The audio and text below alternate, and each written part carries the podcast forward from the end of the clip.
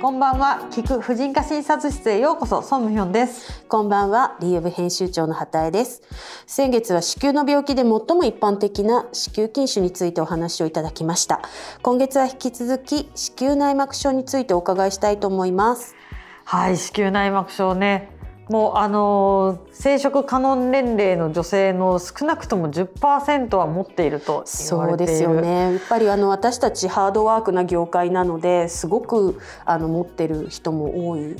苦しんでる人も多いあのと思うんですけれども子宮内膜症というのは、まあ、なんか生理がすごい重くなったり生理痛がひどくなるという印象があるんですけれど、はい、子宮内膜症っていうのは子宮内膜っていうのはこの赤ちゃんが宿るために子宮のこう、袋の内側、まあ、子宮を筋肉の袋に例えると内側のところにこう作られる組織で赤ちゃんが着床するために毎月作られてでこれが剥がれ落ちるのが生理ですよね。はい、で内膜症っていうのはこの内膜が本来とあるべき場所じゃないところにできる異所性内膜って言ってまあこの原因として一番有力なのが月経血生理の血がお腹の中に逆流して、はい、その時にその子宮内膜が血液と一緒にお腹の中に迷い込んで、うんうんうん、で別のところにくっついちゃうっていうその月経血逆流説っていうのが有力なんですけれども、うん、まああの要は生理が繰り返し繰り返し起こる人の方がリスクが高い。まあ、ということは、まあ、現代の女性は出産回数も減っているしウィザーの年齢が高くなったりして、まあ、生理回数が増えているわけですよね。そうですね。なりやすい病気ということですか？そうなんです。うん、しかも今もう小学生で半分以上の子が生理来るので。所長の年齢も早まってるんですよね。そうですよね。そうでまあねおっしゃるように平均出産年齢ももう今31歳ぐらいなので、まあもう20年ぐらいずっと生理があると。そっか最初に産むまでに。じゃあ内膜症になる方の年齢も低年齢化しているんですか？そうですね。まあなんかその若い方でも生理がすごく重い方はもうすでに内膜症発症してたり、はい、やっぱり若いうちから生理が重い方っていうのはそうでない方に比べて将来子宮内膜症になる確率が高いんですよ。それは月経血が多いからですか、うん、まあなんか、うん、もうそもそも所長の頃から痛いっていうのでもうリスクと言われていて。で月経血の逆流自体はもう9割の人が、はい、もう毎月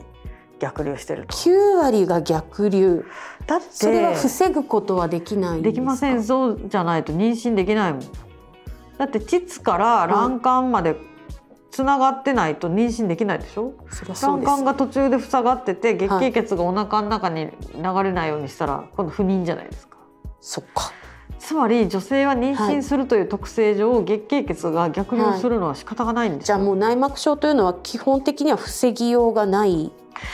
えっと、生理をそのままにしてるとなんかこうね自分のなんかこう努力で防ぐっていうのは難しいです。うんうん、早めに見つかればお薬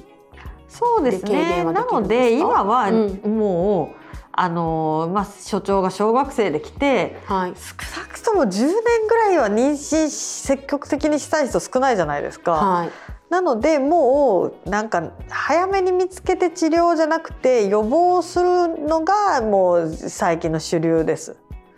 それは生理回数を減らすことが予防につながるそうですね。なので黄体ホルモン剤とか、うん、まあピルとかで、はい、もう10代の頃から、うん、あの排卵を抑えたり生理の量を減らしたり生理の頻度を減らしたりします。そっか。そういう意味でも今ピルが注目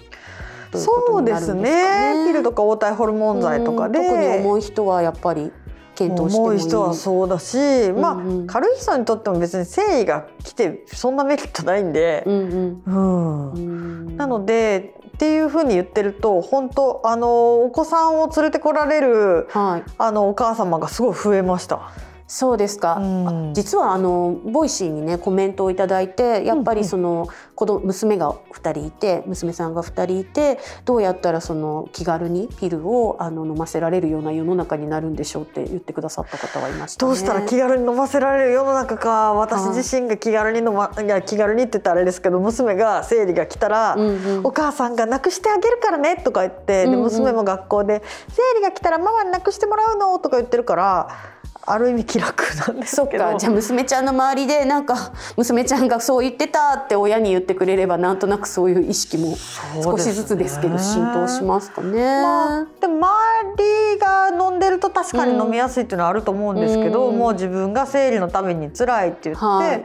あのまあ、飲んでる方も結構いてで、ね、お友達とかで飲んでる人いますかって言ったらあんまり聞かないけどとか言って言うけど、まあ、自分は飲んでてっていう人もいるので、まあ別に人周りが飲んでなくても飲む人は飲むって感じ、うんまあ、だからやっぱり知識がきちんと浸透してまあ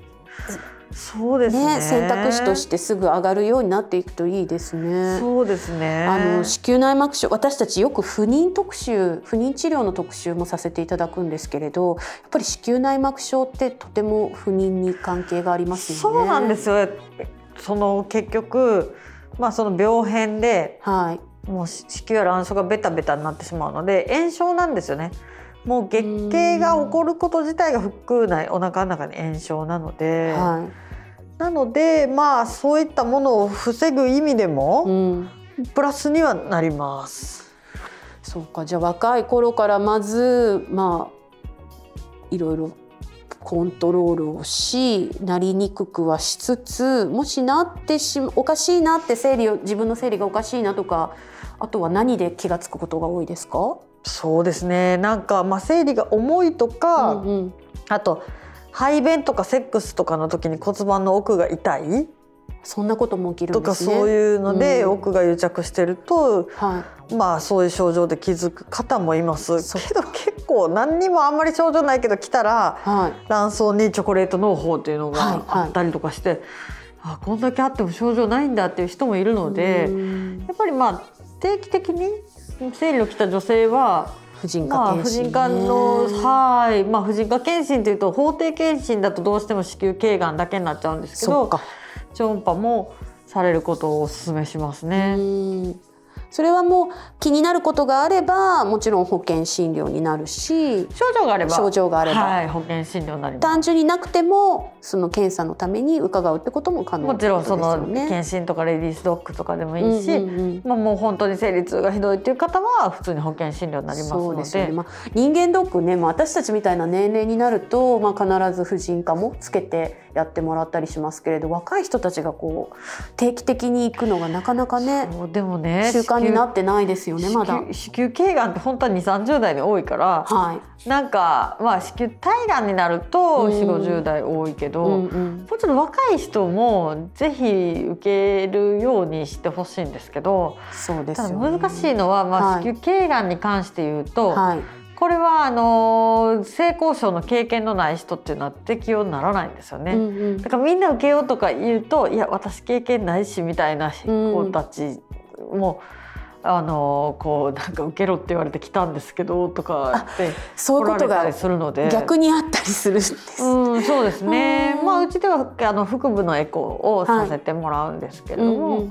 まあそういうこう婦人科に来ても下着を取らずに子宮卵巣をチェックする方法もあるので、はい、まあそのね会社の制度とかって全員強制のところとか本当やめてほしいけどそっか、うんうん、逆にこうなんかオプションでお金がかかるようにしてまあいっかとかになっちゃうのも問題だしちょっとこう企業検診における婦人科の在り方っていうのはちょっとこう工夫が必要かなと思います。そうなんだ、まあ、あとはやっぱり組織に属さない方もね働き方も増えているからそう、ね,、いう方々がこう定期的になんか習慣づけられるような何か手はいい手はないんでしょうまあ、自治体検診で2年に一度子宮頸がんはついています、うん、けど内膜症のチェックにはならないので、えその際にオプションで超音波をつけるっていう感じですね。そっか。その地方あ自治体の検診にもオプションで超音波検査っていうのはあるんですね？まあなんかそこの医療施設にもよりますけど。